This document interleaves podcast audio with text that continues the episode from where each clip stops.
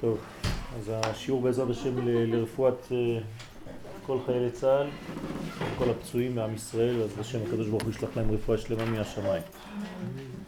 אה, איפה היינו? כן, ואהבת לרעך כמוך זה הנושא הכללי.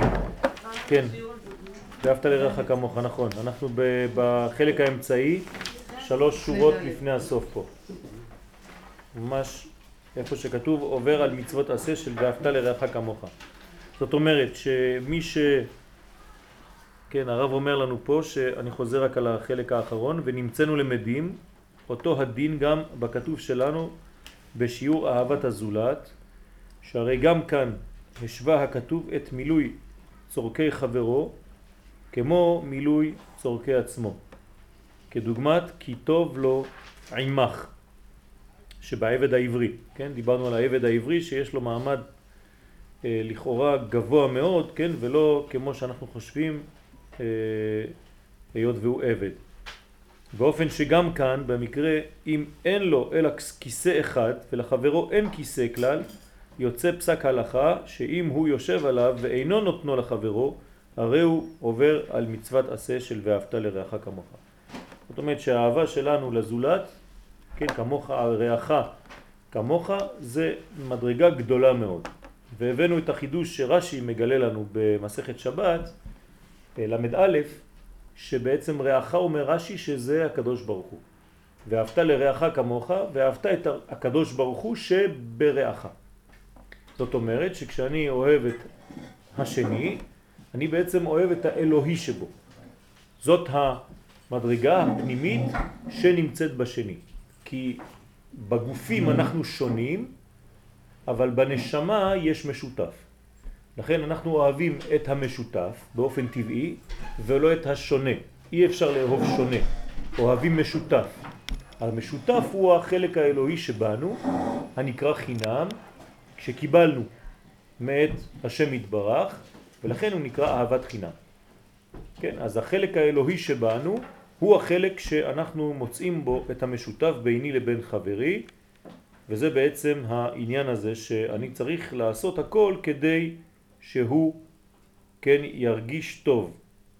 כי אינו ממלא כל צורכי חברו כמו שהוא ממלא צורכי עצמו. אז אם חז ושלום אדם חושב על עצמו ולא חושב על חברו, כמו שאומר כאן, אם יש כיסא אחד והוא חושב על עצמו ובכלל לא כואב לו שלחבר אין, כן, אז יש כאן עניין של רצון עצמי מאוד מאוד מפותח לצורה לא נכונה, שבעצם הוא עובר על מצוות עשה של ואהבת לרעך כמוך.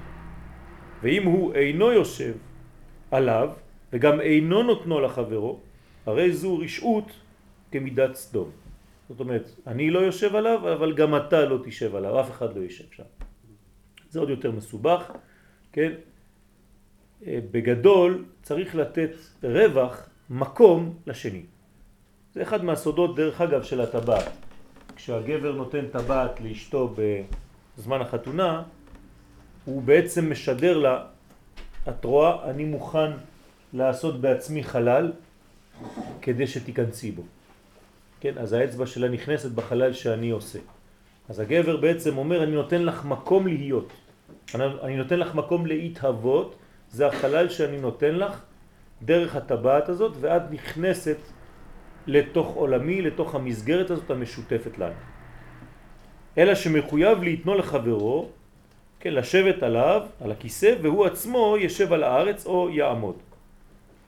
במובן מעצמו שכן הדין אמור בכל הצרכים המצויים לו וחסרים לחברו, ומעתה צא ולמד, יש ביטוי תמיד אצל חז"ל, צא ולמד. למה צא ולמד? כי אם אתה לא יוצא אתה לא יכול ללמוד.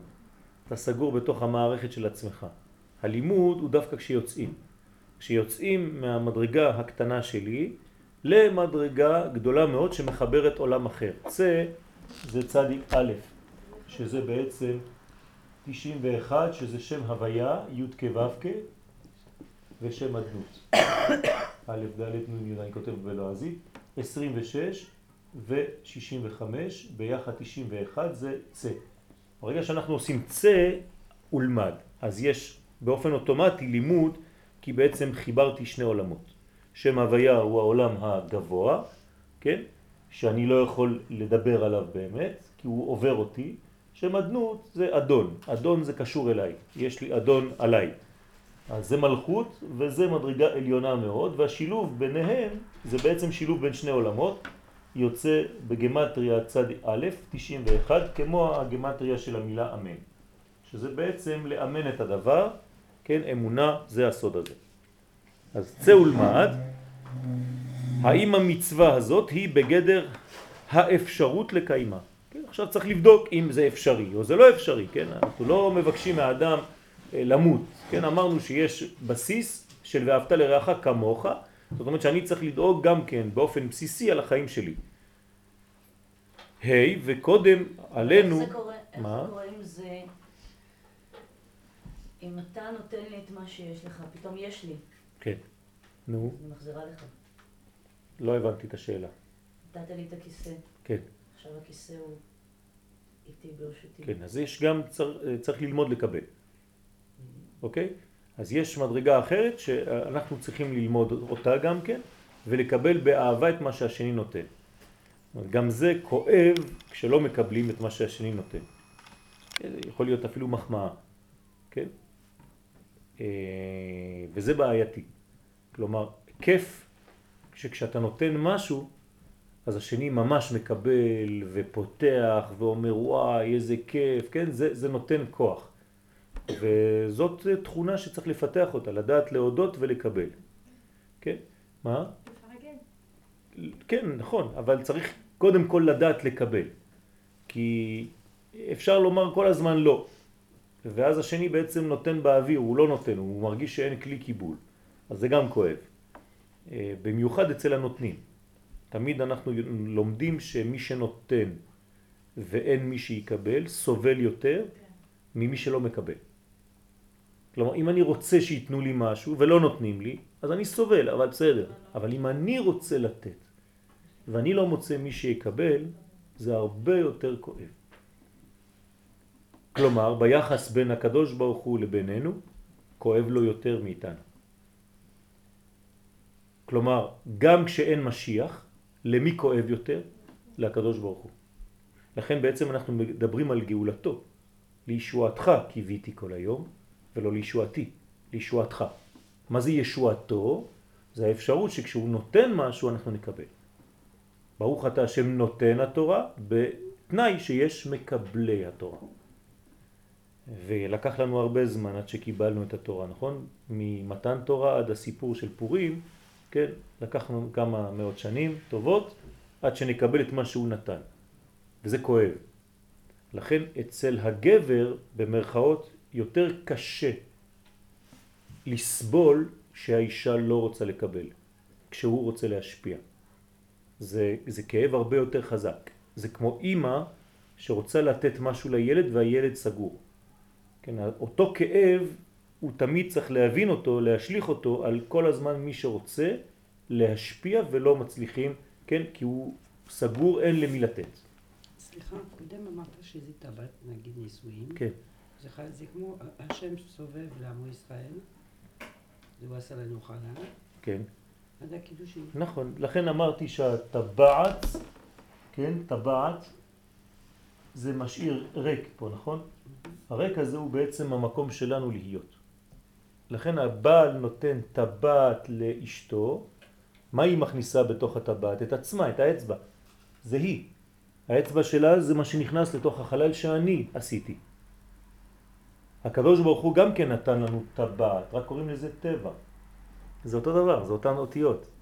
זאת אומרת שהקדוש ברוך הוא ברא את העולם, את הטבע, הוא בעצם נתן לנו טבעת כדי שאנחנו נכניס את עצמנו בפנים. וזה החיים שלנו, זה שש אלף שנה שאנחנו נמצאים כאן. שש זה בגמטריה ו', זה כמו האצבע. זאת אומרת, אנחנו הכנסנו את האצבע שלנו למנגנון האלוהי שהוא עשה עבורנו. כלומר, הוא נתן לנו טבעת ואנחנו נכנסנו לתוכה.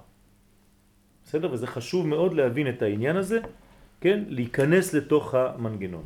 רק שבטבע, בטבעת, כן, צריך למצוא את נותן הטבעת.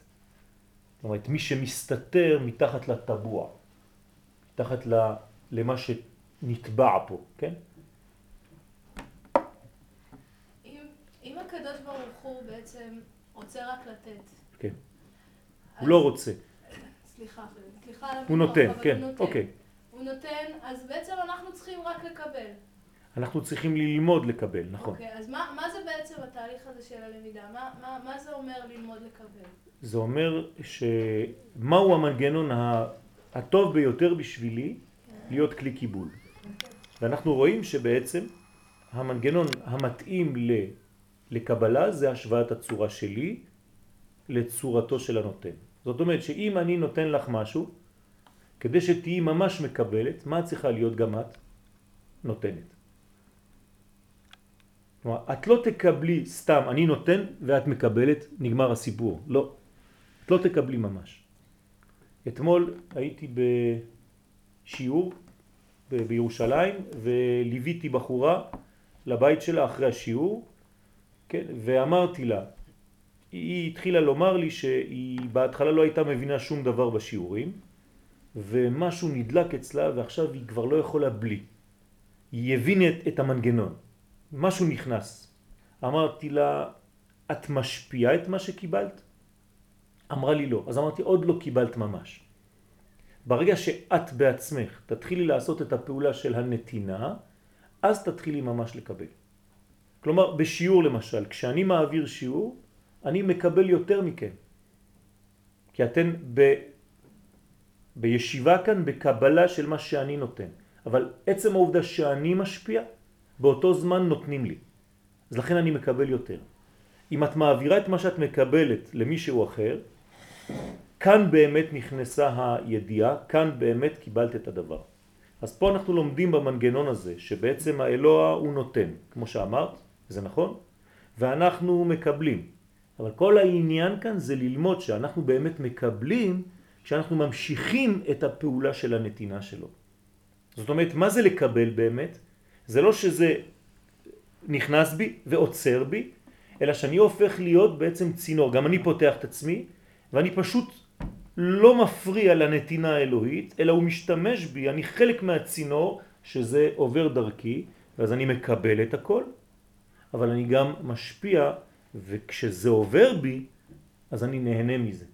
אני נהיה מאושר כי אני מאשר את האלוהי, ולכן זה עובר דרכי, אני מאמן אותו, אני מלא אמונה, מלא בביטחון, וזה ממשיך. זה לא נשאר תקוע ומתלכלך ומזדהם. כמו מים שנשארים בתוך כלי כמה חודשים, הכל הולך לאיבוד, כן? אז אני דווקא צינור ולא כוס. צינור פתוח, מקבל את כל המים שבעולם ומזרים את כל המים שבעולם, והרבה נהנים ממנו, זה לא מתחיל בו ומסתיים אצלו. בסדר? האם עניתי על השאלה שלך? אוקיי. יש עוד אה, שאלות? לי יש שאלה, זאת אומרת, אני מבינה את העניין של השוואת הצורה, אני חושבת שכדי להיות מישהו שמקבל, אתה צריך להיות חלול או חסר. זה לא מסתדר עם המחשבה על הקדוש ברוך הוא שיש בו משהו חסר. לכן תיקנתי אותה כשהיא אמרה הוא רוצה לתת. אין אצלו רצון כמו שאצלנו. רק כשאנחנו מדברים עליו, כן, במונחים שלנו, כי אין לנו מילים אחרות, אנחנו לא יודעים משהו אחר, אבל אין דבר כזה. לכן המילים שלנו מאוד מאוד מוגבלות כשאנחנו מדברים עליו, יתברך. זה אין סופיות, אנחנו לא מבינים אפילו, כן? ההגדרה היחידה שיש לנו היא, היא הגדרה שלילית. דלת מחשבה תפיסה ב, שאין שום מחשבה יכולה לתפוס אותו. אומרת, אתה לא יכול להגדיר אותו ביש, אבל במה אין. הוא לא, הוא לא, הוא לא, הוא לא, הוא לא. הוא לא סופי, לכן קוראים לו אין סוף. אני לא יכול להגיד הוא, הוא, הוא, משהו. אין לי ידיעה בזה, לא, אין לי תפיסה בזה. בסדר? וקודם כל עלינו להבין למה ניתנה התורה בייחוד לאומה הישראלית. עכשיו, למה התורה ניתנה לעם ישראל, לאומה הזאת? יש נותן התורה, נותן התורה השתמש בצינור מיוחד שנקרא עם ישראל, והוא חיכה, המתין לצינור הזה, כדי שבעצם כל השמיים והארץ, כל הבריאה כולה תתהווה. על זה אנחנו אומרים יום השישי ויחולו. מה זה יום השישי ויחולו? עד שלא היה יום השישי בה הידיעה, לא יום השישי בשבוע. הרבה אנשים חושבים שכשהם לוקחים את כוס הקידוש והם אומרים יום השישי, הם מדברים על יום שישי בערב. לא, שהרי זה כבר שבת. ביום שישי בלילה זה כבר שבת. אם זה היה לומר מה אני עכשיו עושה, היינו אומרים יום השביעי. אז על, על מה מדברים? מה זה יום השישי?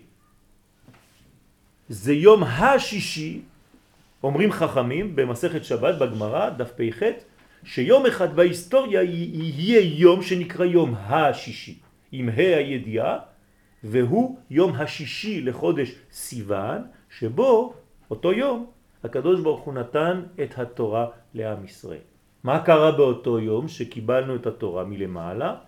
יום השישי, אותו יום שישי, שהיה בעצם שבת, הוא רק היה שישי לחודש, אבל הוא היה בשבוע יום שבת. אז יום השישי שהיה שבת בשבוע, ויחולו השמיים והארץ מלשון חתן וקלה. זאת אומרת, סוף סוף התחברו, כן, בליל כלולות, השמיים והארץ, ויחולו, חתן וקלה. זאת אומרת שיש כאן עניין של חיבור שמיים וארץ רק כשעם ישראל, כן, חווה את החוויה הזאת של מתן תורה. אתם מבינים מה קורה? כי בעצם יש נותן. ומה אמרנו עכשיו? רק כשהנותן בעצם נותן, והנתינה הזאת יורדת לעולם הזה, למרות שלא קיבלו כמו שצריך אבל קיבלו, קיבלו קצת, ברגע שהנתינה נעשית, אז בעצם כביכול הקדוש ברוך הוא מתחיל לחיות. העולם הזה לא חי עדיין כל עוד ואין מתן ממה שהוא נותן. יש לו רעיון פנימי לתת את התורה הזאת, לתת לאשתו. אבל אשתו עדיין לא פה, אז הוא ממתין, ממתין, ממתין וסובל, סובל, סובל. איך קוראים לאלפיים השנה שהוא לא נותן? תוהו. אלפיים שנות של תוהו. כן? של תהייה. איפה היא? כן? וכשהיא מופיעה זה אלפיים שנות תורה, מלשון אור, תורה זה אור, כן? אורייתא, וכשהיא מקבלת זה אלפיים שנות משיח. זאת אומרת שיש לנו בעצם שתיים, שתיים, שתיים, שש אלף שנה, שמחולקות לאלפיים תוהו ובוהו, אלפיים תורה, אלפיים ימות המשיח, שאנחנו בתוכן, בתוך האלפיים של ימות המשיח. לכן זה הרבה זמן ימות המשיח, זה אלפיים שנה. כל זה נקרא ימות המשיח, אנחנו בימות המשיח. רק שהמשיח אחר כך זה ודאי כשהוא מופיע ועושה את מה שצריך לעשות, כן, ראה רמב"ם בהלכות מלכים ומלחמותיהם. בסדר? זה בגלל זה אומרים כל הזמן, אנחנו בצו ג' בצו ג'. צו ג'?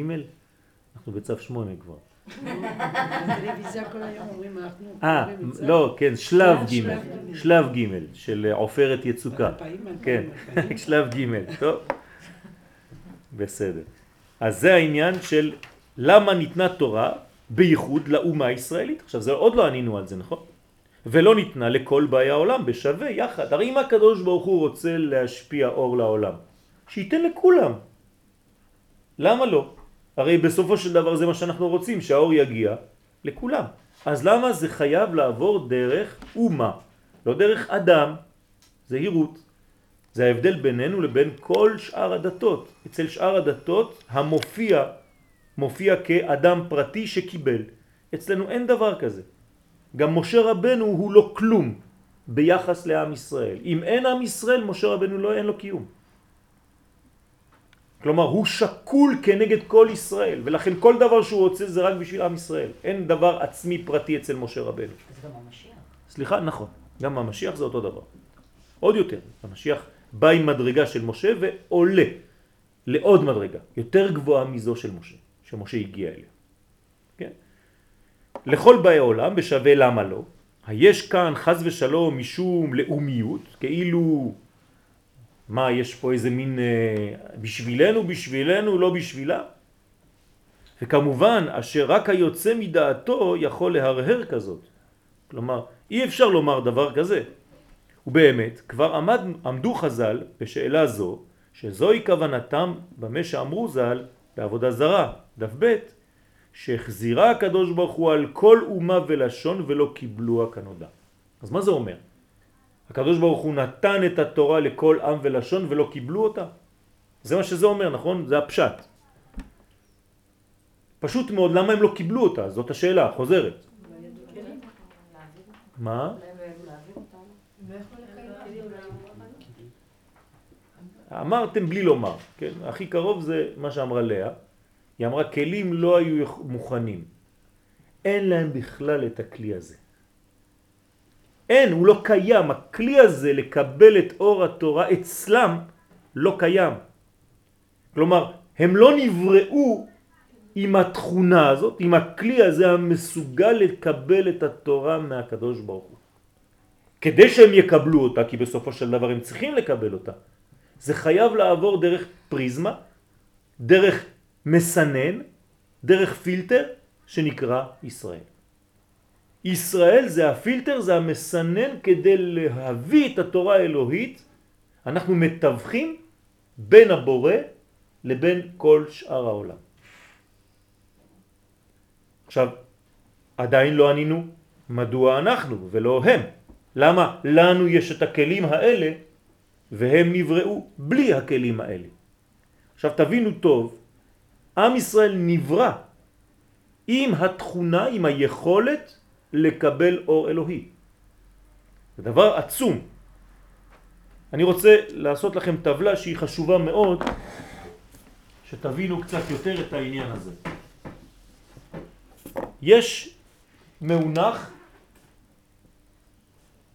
ויש מאוזן. ויש נקודה של קשר ביניהם.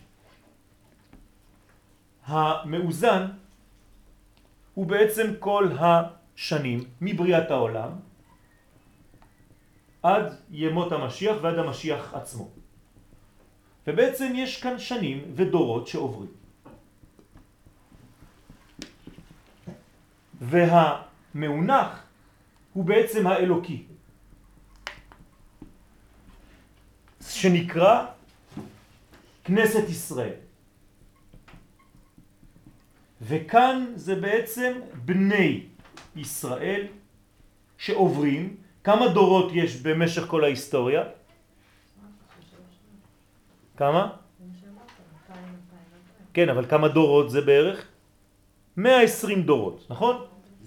לכן אומרים עד 120. זה לא עד 120 שנה, זאת אומרת שכשאומרים למישהו עד 120 זה בעצם כל הדורות האפשריים. זה 6,000 לחלק לכמה זה? כמה זה דור? 25, 20, אז תעשו 6,000 חלקי 20, 25, יוצא לכם 120, חלקי 20. אז 120 דורות, זאת אומרת שיש לנו פה דור ועוד דור ועוד דור ועוד דור, ובני ישראל פה חיים ומתים.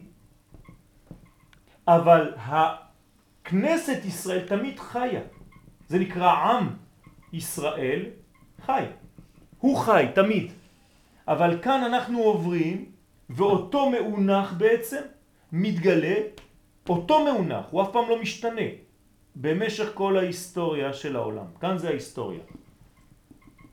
עכשיו, יש מדרגה, ואני ציינתי אותה, שהיא נקודת המפגש ביניהם. איפה זה נקודה הזאת? ארץ ישראל. ארץ ישראל, תורה, עם, כן? המדרגה הזאת שהיא בעצם נקודת המפגש בין המאונח לבין המאוזן בצורה הכי גדולה שיכול להיות. ככל שאני מתרחק מארץ ישראל, אני קרוב למפגש אבל אני עדיין לא פוגש. יש כללים. כמו שחתול נולד חתול ונברא חתול ואותן תנועות כדי ללקק את עצמו ולנקות את עצמו, עם ישראל נולד עם תכונות כאלה, נברא עם תכונות כאלה, שככל שהוא קרוב לארצו ובמספר מיוחד של 600 אלף, אז הוא מסוגל לקבל את האור האלוהי. אי אפשר לקבל פחות מזה. זה מנגנון. למה? אין תשובה. ככה, הקדוש ברוך הוא ברא את העולם בצורה כזאת, ככה אומרים לנו חז"ל, בקבלה, ככה קיבלנו, ש-600 אלף אנשים יכולים לקבל את המאונח הזה בדור שהם נמצאים, ובמיוחד כשהם נפגשים במקום הנכון, בזמן הנכון, עם האנשים הנכונים, וכאן זה עם ישראל. תדעו לכם שזה הדבר, צריך להבין אותו, זה סכמה שצריך להבין אותה, שהיא בעצם כל ההיסטוריה שלנו, ובכל דור ודור המאונח הזה יורד ופוגש את הדור שעובר.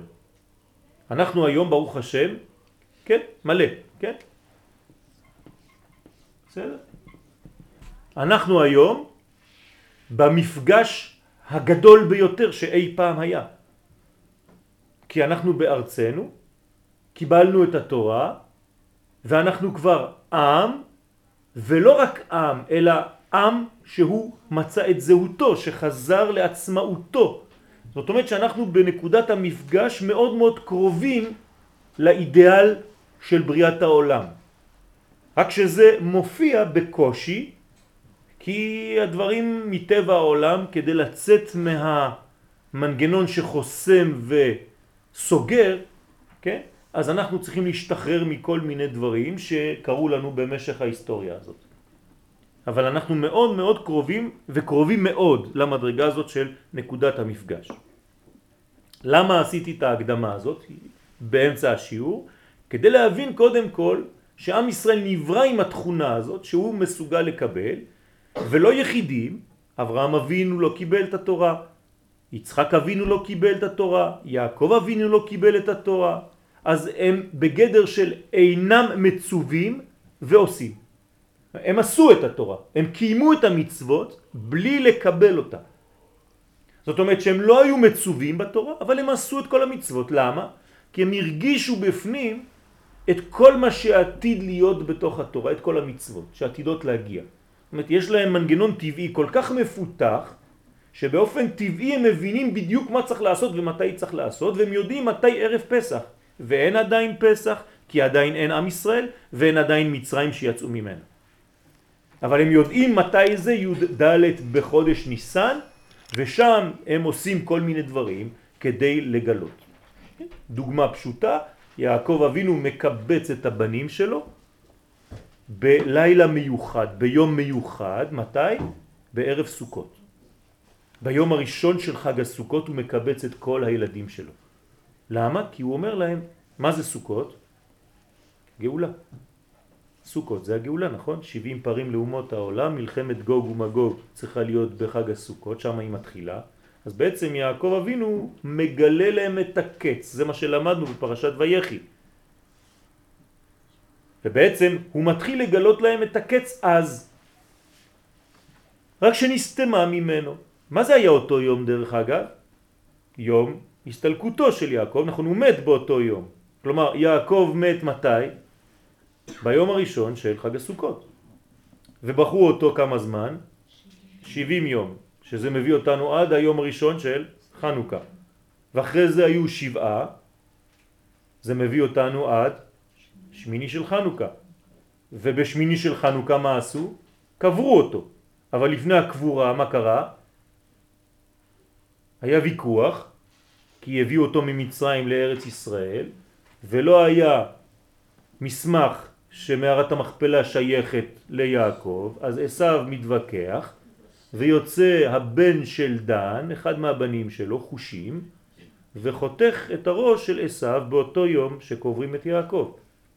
זאת אומרת, ביום שקוברים את יעקב, עשיו, הראש שלו, גם כן נקבר עם יעקב. איזה יום זה? שחותכים את הראש של עשיו? היום הראשון של המבצע, עופרת יצוקה. זאת אומרת שזה בעצם שמיני של חנוכה. אתם רואים איך ההיסטוריה מאוד מדויקת. כן, הקדוש ברוך הוא מכוון ומזווג זיווגים, לא חושבים שמזווג זיווגים זה רק עם מי אני אתחתן. לזווג זיווגים זה כל מה יהיה מתי יהיה. כן. אז כל העניין שחודש טבת שייך לעשו, הרי שיש לנו פה מנגנון לשלוט, כי הרי חתכנו לו את הראש ביום הראשון של טבת בראש חודש. ריצצנו את ראשו. זאת אומרת שיש לנו פה מנגנון של הפיכת הסדרים ויש לנו כוח לעשות את זה. מה השינוי שעובר על אדם שמתגייר? אז אדם שמתגייר הוא בעצם לפי חכמנו היה כבר ישראל, רק שיצא מכל מיני סיבות, כן? ועכשיו הוא חוזר. חוזר למעמדו הראשון הטבעי. אמרת שאנחנו קרובים מאוד לנקודת המפגש, אבל כמו כן. שאתה מציין פה, יש כל הזמן נקודות מפגש. לא, כשעם ישראל לא נמצא בארצו.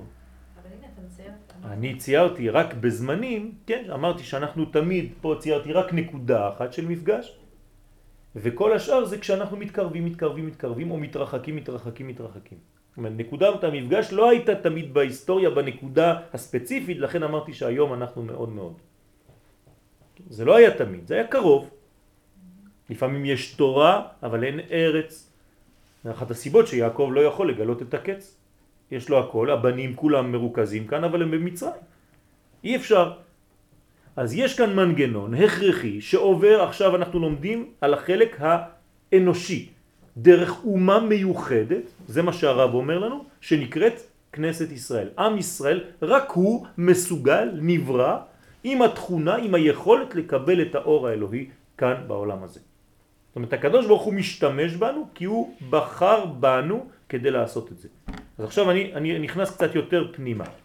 איפה הייתה הבחירה? הרי נבחרנו בשביל זה, נכון? אשר בחר בנו מכל העמים. אז איפה, מתי הייתה הבחירה? אני שואל אתכם. יפה מאוד. לפני בריאת העולם. זאת אומרת שהקדוש ברוך הוא לא ברא מלא אנשים והתחיל לחפש איזה עם יתאים לנתינה שלו, אלא זאת בחירה של מה? של איך בכלל אני בורא אותם. כלומר, הבחירה האלוהית בעם ישראל היא לברוא אותנו בצורה כזאת שכשנהיה כאן נוכל לקבל. אבל אולי זה להבין בכלל את, את הבריאה, שהכוונה היא שלא, ש, שה, שהעולם צריך להיות כזה שלא כולם, נכון. זה לא שעם ישראל נבחר, יפה אלא מאוד. להבין זה מה שאני אומר. שיהיה אחד, יפה. ושאחרים יפה. לכן אמרתי שהבחירה היא שהם לא מתאימים לזה, כי הם לא נבראו כבר מלכתחילה, ברעיון האלוהי הם לא היו אמורים להיברא בצורה כזאת. בדיוק, זה גם לא שעשי, זה מוריד את כל הדברים שכאילו קשים אה, לקבל, שלא עשינו משהו מיוחד. יפה מאוד, יפה מאוד. זה לא בא מאיתנו, זה בא מהבריאה עצמה. כלומר, הסגולה שנטועה בנו, כן, וחיי עולם נטע בתוכנו. מה זה אומר? שלפני שנבראנו בכלל, לפני שהגענו לעולם הזה, הוא בחר לברוא אותנו, זאת הבחירה אשר בחר בנו, בצורה כזאת שנהיה מסוגלים כשנהיה כאן לקבל את התורה. זה משנה את כל התמונה. אתה מדבר על הבחירה שלו, לא על הבחירה שלו. יפה מאוד. בוודאי, אשר בחר בנו מכל העמים. לא כתוב בשום מקום שאנחנו בחרנו אותו. איפה הבחירה שלנו בכל המנגנון? עוד מעט. הבחירה שלנו היא רק בלחיות לפי הבחירה שלו או להתרחק. אני, הוא בחר בי, הוא הטביע בי את כל המנגנון הזה, אני יכול או לחנוק אותו, לא לתת לו לצאת, או להפך, להגיד אם זה בי, אני פשוט חי לפי מה שיש בי, ואז אני קרוב לזהות הפנימית שכבר טבועה בי בטבע, ואז אני חי לפי המדרגה הזאת. מי שסוגר את הסגולה שהוא קיבל בפנים נקרא רשע, ומי שחי לפי אותה סגולה נקרא צדיק. אבל זה רק לפרטים. זה הפרטים. כי זה רק הפרטים. כלומר, בעם אין בחירה חופשית כי היא אלוהית. אתה עדיין מתאר רק את המצב, ואני רוצה להבין את הסיבה, למה עדיף העולם, אם קוראים לזה ככה, שלא כולם יוכלו לקבל את ה... זה מגדר המדרגות שאין לנו תשובה עליהן. זאת אומרת, זאת בחירה אלוהית, ככה נברא העולם, בצורה כזאת, כן, שעם ישראל, אשר בחר בנו, ולמה? ככה. זה, זה לא אני אומר, כן? חכמים אומרים, אשרי העם שככה לא. זה, זה לא צחוק. אבל מה זה ככה? ככה, לא יודעים. אשרי העם שככה לא, אשרי העם שאדוני אלוהיו. למה הוא בחר בנו מכל העמים? לא עשינו משהו מיוחד, שום דבר, זאת בחירה אלוהית. זאת אומרת שכל פעם שהייתה לנו ברית עם הקדוש ברוך הוא במדבר, בכל הסיפורים של התורה, זאת הייתה ברית חד צדדית, אלוהית שבוחרת בנו, ואנחנו לא יכולים אפילו לומר לא. זאת אומרת, אנחנו תמיד בגדר, בכלל, כמו שאמרה רבקה, של אנוסים. כלל ישראל אנוס. איך אנחנו אומרים? אנוס על פי הדיבור. מה זה אנוס על פי הדיבור? נברנו עם הסגולה הזאת ואין לנו אפשרות לברוח מזה. כמו שאין לך אפשרות להיות עכשיו חתול, נבראת אדם, זהו. למה? לא יודע. אני אדם, זהו. או שאני חי כאדם, או שאני מתכחש לאדם שבי וחי כמו בהמה. כשאייכמן, יימח שמו וזכרו, שפטנו אותו, הבאנו אותו לארץ, והיה המשפט שלו, אז הוא טען בבית המשפט, על סמך מה אתם שופטים אותי? ככה אני חושב. אני חושב ככה. אתם חושבים אחרת, אני חושב ככה. על איזה בסיס אתם שופטים אותי? אז מה ענינו לו? על הבסיס שאתה נבראת אדם ויש לך פוטנציאל של אדם אבל בחרת לחיות כמו חיית טרף ועל בסיס האדם שבך, שהתכחשת אליו, אנחנו שופטים אותך כאדם ושרפנו אותו ופיזרנו את האפר שלו בים כדי שלא יטמא את ארצנו הקדושה. זאת אומרת שאנחנו לא יכולים לברוח מהיותנו אדם, גם אם הוא גוי. על אחת כמה וכמה כשנברנו ישראל, כשאנחנו שייכים לעם הזה, עם כל האחריות שזה, אנחנו רואים, כן? לא חשוב מה נעשה, לא חשוב מה נאמר, אנחנו נהיה תמיד עם כל העיניים של העולם רק עלינו. יכולים להרוג מיליונים בכל מיני חורים בעולם, זה לא מפריע לאף אחד. יש בדיחה עיתונאית שגן עדן לעיתונאים זה ארץ ישראל. מדינת ישראל זה הגן עדן של העיתונאים, כי תמיד יש משהו פה. כן? למה? כי באופן לא מודע כולם יודעים שאנחנו, עם ישראל, הוא העם שנבחר טרם בריאתו לעשות עבודה מאוד מיוחדת ולכן מעלים את רף הבקשה מאיתנו. דורשים מאיתנו להיות שם. אנחנו יודעים שאתם לא כמו כולם, אז תהיו שם בבקשה. הרי זה, זה, זה בלתי מובן, למה לא אומרים על האנשים, למה אתם יורים על אזרחים חפים מפשע, וכשישראל יורה, אפילו שהיא לא רוצה בכוונה, תמיד אומרים לה, למה את עושה את זה? רואים שזה לא טבעי. כן? זה דבר שהוא למעלה מן ההיגיון, אשרי העם שככה לא, אין הסבר לדבר הזה. רבי שמעון בר יוחאי אומר, הלכה היא עשיו שונא ליעקב. זאת הלכה. הוא גם מתאמץ לעשות אותה טוב, בשנאה הזאת. כן? עכשיו, האומה הערבית היא גבוהה הרבה יותר ב... איך לקרוא לזה במעלתה מאשר אה, הנוצרים למשל? אז יש הרבה מדרגות, כן? אה, לא ניכנס אליהן עכשיו, אבל זה לפי הגלויות. זאת אומרת, זה כמו דמות אדם, שהראש הוא בעצם גלות אחת, מצרים, זה הבסיס, ובבל אחר כך, הזרועות פרס ומדי, הגוף יוון, והרגליים אדום וישמעאל. וזה הגלות האחרונה כנגד הרגליים, לכן אנחנו נמצאים בעקבתא דמשיחא ברגליים, בעקבים של המשיח. כלומר, בתוך מנגנון של שתי גלויות, אחת בתוך השנייה, אדום וישמעאל. כשאדום הוא הפנימי וישמעאל הוא העושה את העבודה המלוכלכת בשביל אדום. אז לא להתבלבל, בתוך ישמעאל פנימה כמו נשמה נמצאת אדום. והיא דוחפת את ישמעאל לעשות את מה שהיא עושה בלי להתלכלך היא. אדום זה הנצרות? כן. בסדר? זה, זה המנגנון. אז אנחנו בתוך גלות כפולה. מה? אני דווקא חשבתי בגלל ישמעאל, שכיוון שהוא בנו של אברהם, כן, לא, לא. עשיו, הראש של עשיו הוא בקדושה, אבל המעשייה שלו היא מקולקלת. לכן אותו עשיו, רק הראש שלו נקבר במערת המכפלה, כי המחשבה של עשיו היא גבוהה מאוד, אבל הגוף שלו, כן, לא חי לפי הראש. לכן הוא קליפת חזיר שמראה את טלפיו ואומר, אני כשר. כי הרי יש לי כן? פרסה, מפריס פרסה, אבל לא מעלה גרה. זה, זה הסימבול, כן? אז אנחנו נמשיך, אולם מה שקשה לדבריהם, אם כן למה נקראנו העם הנבחר? כן, אז אנחנו כבר התקדמנו בעל פה. למה נקראנו העם הנבחר? איפה היו בחירות במדבר? היו בחירות בהיסטוריה? כן? למה אין, אין ציטוט או יום אחד הקדוש ברוך הוא ארגן איזה מין בחירה? הנה, כן. מה, איפה? בגמרא, כן. איפה? איפה? אה, ש- שהחזירה הקדוש ברוך הוא על כל אומה ולשון, ולא קיבלו על. איפה? אז, אז אני שואל, איפה זה היה? את זוכרת? היה מעמד כזה, מצוטט באיזה תורה, באיזשהו מקום? כלום. זה לא עניין של אגדה, אנחנו לא מזלזלים באגדות. לא, לא לא כתוב בתורה.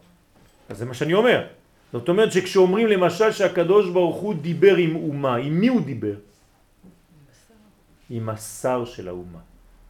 זאת אומרת שלפני האומה שמתגבשת כאן בעולם שלנו, יש לה בעצם כוח רוחני, בלשון חז"ל קוראים לזה שר, השר הוא אלוהי, הוא עליון, והקדוש ברוך הוא בעצם מדבר עם אותו שר ורואה אם אותו שר מסוגל להוליד בעולם הזה אומה שתוכל לקבל את התורה כן או לא.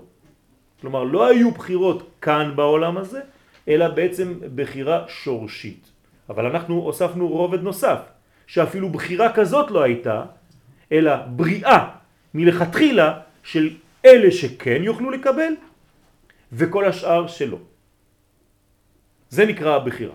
כמו שכתוב, בך בחר השם. זה כבר מדאורייתא, זה כבר פסוק מהתורה. כשיש לנו פסוקים מהתורה אין לנו יותר חזק מזה. כלומר יש לנו פסוק שהקדוש ברוך הוא בחר בנו. בך בחר השם. מכל האומות, מכולם. מאחר שלא היה מישהו מאומה אחרת שירצה בה. מה זה שירצה בה? לא שהוא אני רוצה או אני לא רוצה, פשוט זה לא מתאים לטבע שלי, לא נבראתי לדבר הזה. לכן המדרש אומר לנו, כל אחד אמר, כתוב בה לא תגנוב, אני לא יכול לחיות בלי זה.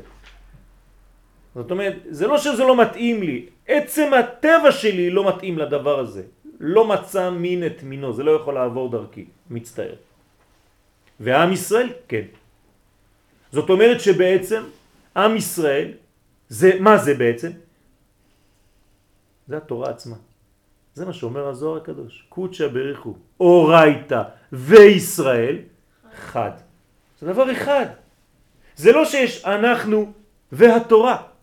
איפה התורה כתובה? בנו. ממש. חקוקה בעצמותיו. זאת אומרת שבעצם התורה נמצאת בנו, ואנחנו אומרים את זה הרי כשאנחנו עולים לתורה. וחיי עולם נטע בתוכנו. לכן אמרתי לכם בכל מיני שיעורים, שכשאני לומד תורה בעצם, מה אני עושה? אנחנו עכשיו לומדים דפים, נכון? איפה הדף הזה? בחוץ או בפנים? אז מה הוא עושה בחוץ? פשוט מאוד, אני חייב לראות דבר שהוא מוחשי, כי אני חי בעולם של טבע, בעיגול הזה, ולכן כשאני רואה דבר מוחשי אני חושב שהוא באמת קיים. אנחנו לא מספיק רואים את הבחינה הפנימית שבנו.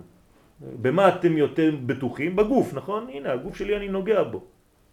מה זה גוף? מה זה מגיף בעברית? לסגור. זאת אומרת, את מי הוא סוגר? את הנשמה. זה הסוד. זאת אומרת שבעצם הגוף שלנו זה לא האדם. זה המעטפת של האדם הפנימי, כי האדם הוא הפנימיות שיש בתוך אותו גוף. אבל אנחנו רגילים לגוף, אז מביאים לנו דברים של גוף. אז מביאים לי טקסט מצולם, ואני רואה אותו כלפי חוץ, אבל בעצם מה הוא משדר לי? את מה שיש בתוכי. ונוצר מין מצב של הזדהות, כמו סורק, שפתאום אני מגלה שזה פוגש אותי באיזשהו רובד פנימי שנמצא בי. ואצל הנשים התחושה הזאת מאוד מפותחת, היא אומרת מעניין, עכשיו למדתי את זה אבל כבר הרגשתי את זה לפני. זה בדיוק מה שקורה. זאת אומרת, זה קיים, רק עכשיו הלבשת את זה באותיות, בטקסט, ואז זה מרגיע אותך, אז באמת אתה לא צריך את זה. כמו אברהם אבינו, שלא היה אפילו צריך את הטקסט. הוא היה חי את הדברים בטבעיות. אז בסדר, אנחנו צריכים, אז לומדים. אבל זה מגלה, זה פוגש אותנו בפנים. זה הלימוד האמיתי. כשהוא פוגש אותך בפנימיות שלך בחיי עולם שנעתה בתוכך. סליחה, עכשיו כן. זו שאלה הפוכה. אם אנחנו בנויים, המנגנון בפנים, והוא הוא ברא אותנו ככה, איך אפשר לחיות בלי זה? נכון, נכון. לכן כתוב שרשעים קרויים מתים. בדיוק. הנה הוא חי, הוא ברחוב. כן?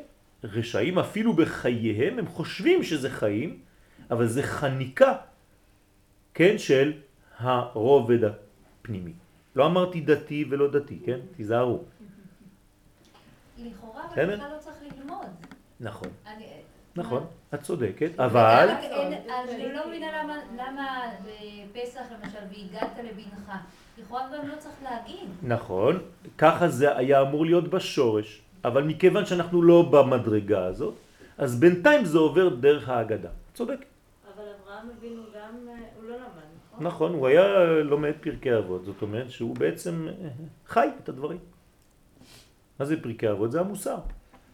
כשאנחנו מבקשים את מלכותו יתברך בעולם, מה אתם חושבים שיהיה? מה, ירד כתר על ירושלים, מזהב? מה, מה, אתם מדמיינים באמת? אני רוצה תשובה. מה? מה יהיה? מה? תגידו את המילה. קיום מצוות. מוסר אלוהי. לפי ה- פשוט מאוד, יהיה מוסר וצדק אלוהי בעולם. זהו. ככל שאנחנו מתקרבים לזה, זה לא יהיה דברים אחרים, כן? אנשים מחכים, לא יודע מה, לאיזה מין פתיל תכלת שירד מ... כן? זה לא יהדות זה, כן? אבל אמרת שזה יהיה, לא לזלזל בדברים? האלה. מה? מקדש מה יהיה? מקדש מי. אמר על בית... מי- דיברתי על בית מקדש עכשיו? כן, אבל יהיו את הדברים האלה. דיברתי על בית מקדש? לא דיברתי. בית מקדש זה מנגנון שהוא עדיין בעולם שלנו, אבל שיגלה את המדרגה האלוהית. לא יותר ולא פחות מאשר אני עם הגוף שלי והנשמה שלי. זה אותו דבר. יש הרי בתוכי נשמה, זה בית מקדש. זאת אומרת, לא יהיה גוף בלי נשמה. זאת אומרת שהגוף והנשמה ידעו שהם בעצם חטיבה אחת ויכבדו אחד את השני. זהו. הפנימי והחיצוני, המגיף, המסתיר, לא יסתיר. זהו. פשוט מאוד. לכן אומרים לנו חכמים בעצם שבית המקדש, איפה הוא? הוא פה. למה אתם לא רואים אותו? למה כשאנחנו נוסעים אנחנו לא רואים את בית המקדש? היינו אמורים לראות אותו עכשיו. כי פשוט העיניים שלנו עצומות. זאת אומרת, הן סגורות, הן מונעות מאיתנו מלראות את האמת, אבל האמת הזאת לעולם לא נעלמה. כי הרי אם חז ושלום בית המקדש נעלם ממקומו, מה זה אומר? שהקדוש ברוך הוא לא נצחי. זה לא נכון. אז הכל? מה? למה צריך לבנות אותו? הוא בעצם, אם הוא... לבנות זה אומר בעצם, זה אומר בעצם להיות שותף לתהליך של גילויו. זהו.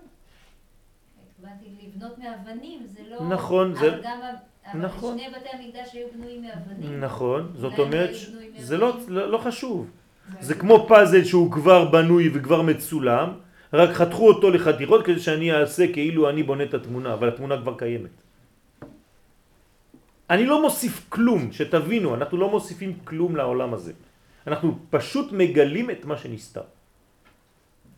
זה נקרא גילוי ההסתר. אנחנו מדביקים על מה שקיים, משהו שהוא ברובד אנושי, שאני אוכל להגיד, הנה אני שמתי את האבן על האבן שקיימת. אני צובע את מה שכבר כתוב. בדיוק כמו בלבן של הגביל של ספר התורה, כשהסופר בא וכותב אות, מה הוא כותב? את מה הוא משחיר? אות שכבר קיימת, רק אף אחד לא רואה אותה. אז עכשיו הוא ממלא את הריק. זהו. הוא לא המציא משהו שלא היה. האם זה מובן? אנחנו רק מגלים מה שנסתר, גילוי ההסתר, מגילת אסתר. יש אה, קשר בין נגיף לבין הסרת השנייה,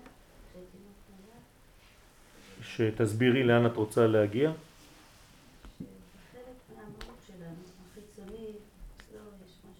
פנימי. אנחנו, אני אעזור לך קצת, כש, כשהדברים מתגלים בעולם שלנו אז החלק החיצוני מתגלה לפני החלק הפנימי.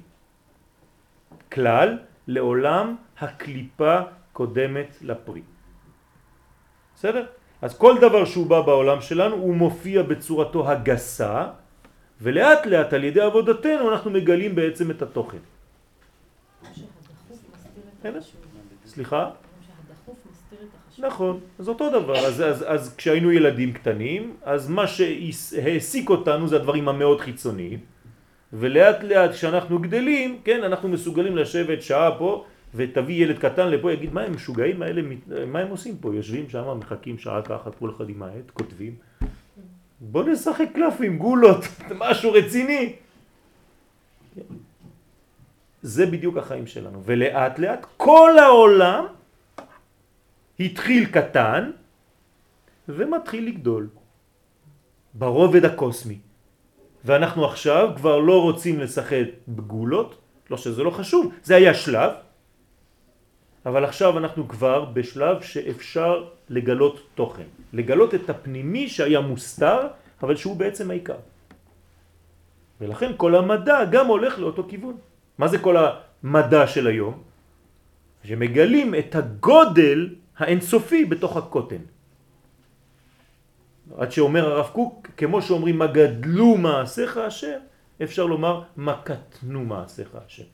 זה הסוד הגדול, לא רק מה גדלו, אלא לראות את העוצמה האינסופית בתוך כל תא ותא בתוך הקוטן הזה, שפתאום אם היו לנו מכשירים כאלה בכלל, אז היינו רואים כמה קילומטרים יש בין אה, אה, חלקיק לחלקיק אחר, כן? מרוב שהקטנו. עד כדי כך שהייתי יכול אפילו לעבור דרך הקיר. נכון? כי מה זה קיר? הרי יש מלא ריק בתוך הקיר הזה, נכון? רובו ריק. החומר רובו ריק. אני יכול לקחת את כל החומר של כדור הארץ ולשים אותו על ראש של מחט. מדעית, כן? כי אני דוחס, דוחס, דוחס, דוחס. אז בעצם מה יש פה? כל החומר, מה זה? רובו אוויר, ריק. אז למה אני לא יכול לעבור דרך החומר? כי אני תופס מקום. כלומר, איך מקובלים גדולים יכולים לעבור דרך החומר בלי שהחומר יפריע להם? בגלל שהם ענבים. להקטין את עצמו בענבה מאפשרת לך לחצות את ים סוף. ככה חוצים את ים סוף. מי שבגאווה לא יכול לחצות את ים סוף, כי הוא מגיע למצב סופי, ים סוף. אבל הענבה, שאתה כאילו הולך למות ואתה אומר אני במסירות נפש הולך, זה מה שקרה שם, נכון? לא נכנסו בגאווה לים, אלא הולכים למות. שם אתה כל כך קטן שהחומר נפתח לפניך ואתה יכול לעבור בין המולקולות של המים. כן, שאלה. יש בתוך המסירות נפש גאווה. למה? איך? שאתה מסוגל למסור את נפשך? כשאתה מוכן באמת למסור את נפשך. נכון. ואתה, יש בזה, אני לא יודעת איך להסביר את זה, אבל בעיניי יש בזה גם גאווה, יש בזה... כאילו, יש לך ביטחון שאתה מסוגל לעשות. את יודעת למה את אומרת את זה? וזה נכון. זה כשבעצם אתה במסירות נפש, אתה כבר לא אדם שחי בפרטיות שלו. את קוראת לזה גאווה, אבל המילה לא נכונה. נהיית כביכול אלוהי. זאת אומרת שאתה בעצם, החלק הפרטי האינדיבידואלי שלך השאיר את מקומו למדרגה הרבה יותר גדולה. כמו חיילים עכשיו שנכנסים. על זה חשבת.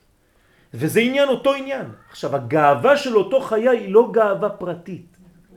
היא מין גאווה כללית כזאת, לאומית, גדולה, ענקית, שמעבר למשפחה הקטנה שלו ולחיים שלו. זה, זה גאווה כזאת מותרת. כי היא לא גאווה של עצמו, אלא השם מלאך גאות לבש. זאת הגאווה האלוהית. בסדר? סליחה. זה אומר מבריאה עד המשיח יש 120 אה, 120 דורות, דורות. כן. אומר עכשיו שהמקובלים הם עושים דברים לבד, בפרטי, בשביל כולם. הם לא עושים דברים בפרטי, זה זה אומר התפילות אה, כשהם כן. עושים. זה הכל כללי, זה בשם כל ישראל, כל הזמן, אבל אם אני מדק- מסתכלת מבריאה עד משיח, 120, כן, זה, אני אומרת, זה עבודה שהם עושים יום-יום, נכון, שמחוברת לפרמיטציה.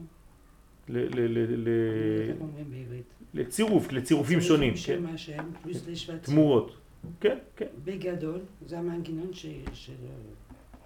שעושים יום-יום. כן, כן, בוודאי.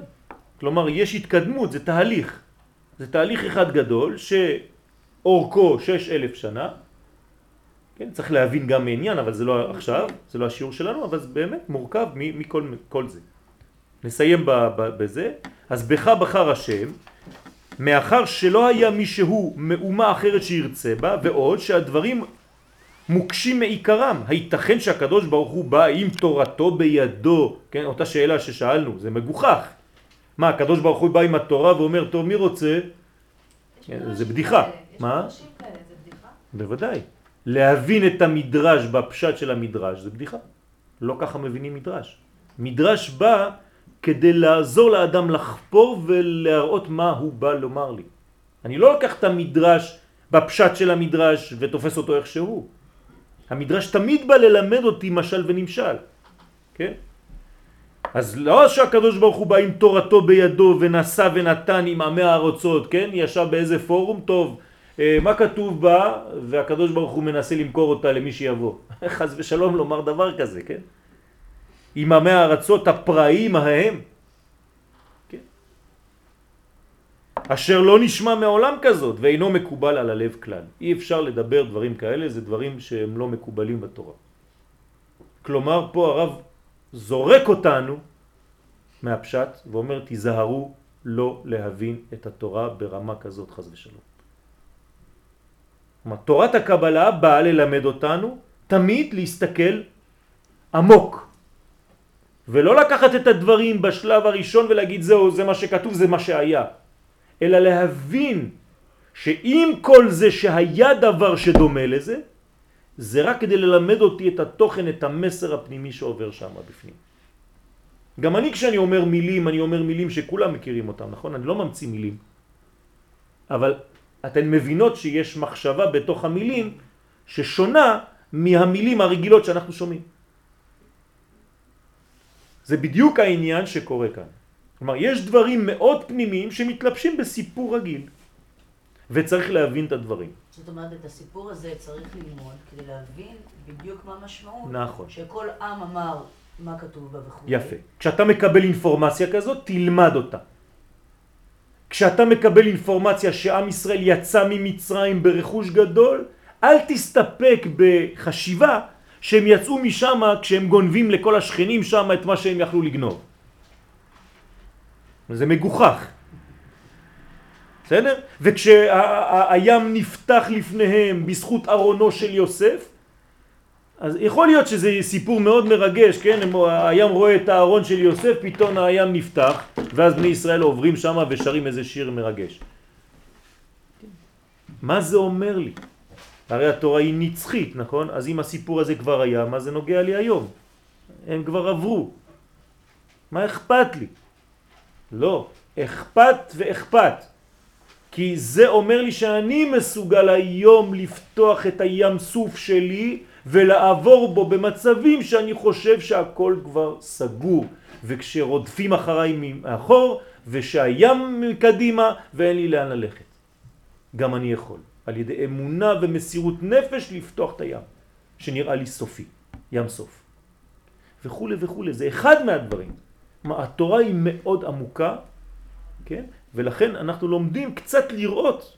הלימוד הזה רק מכשיר אותנו לראייה יותר עמוקה של הדברים, ובעזרת השם נמשיך בפעם הבאה.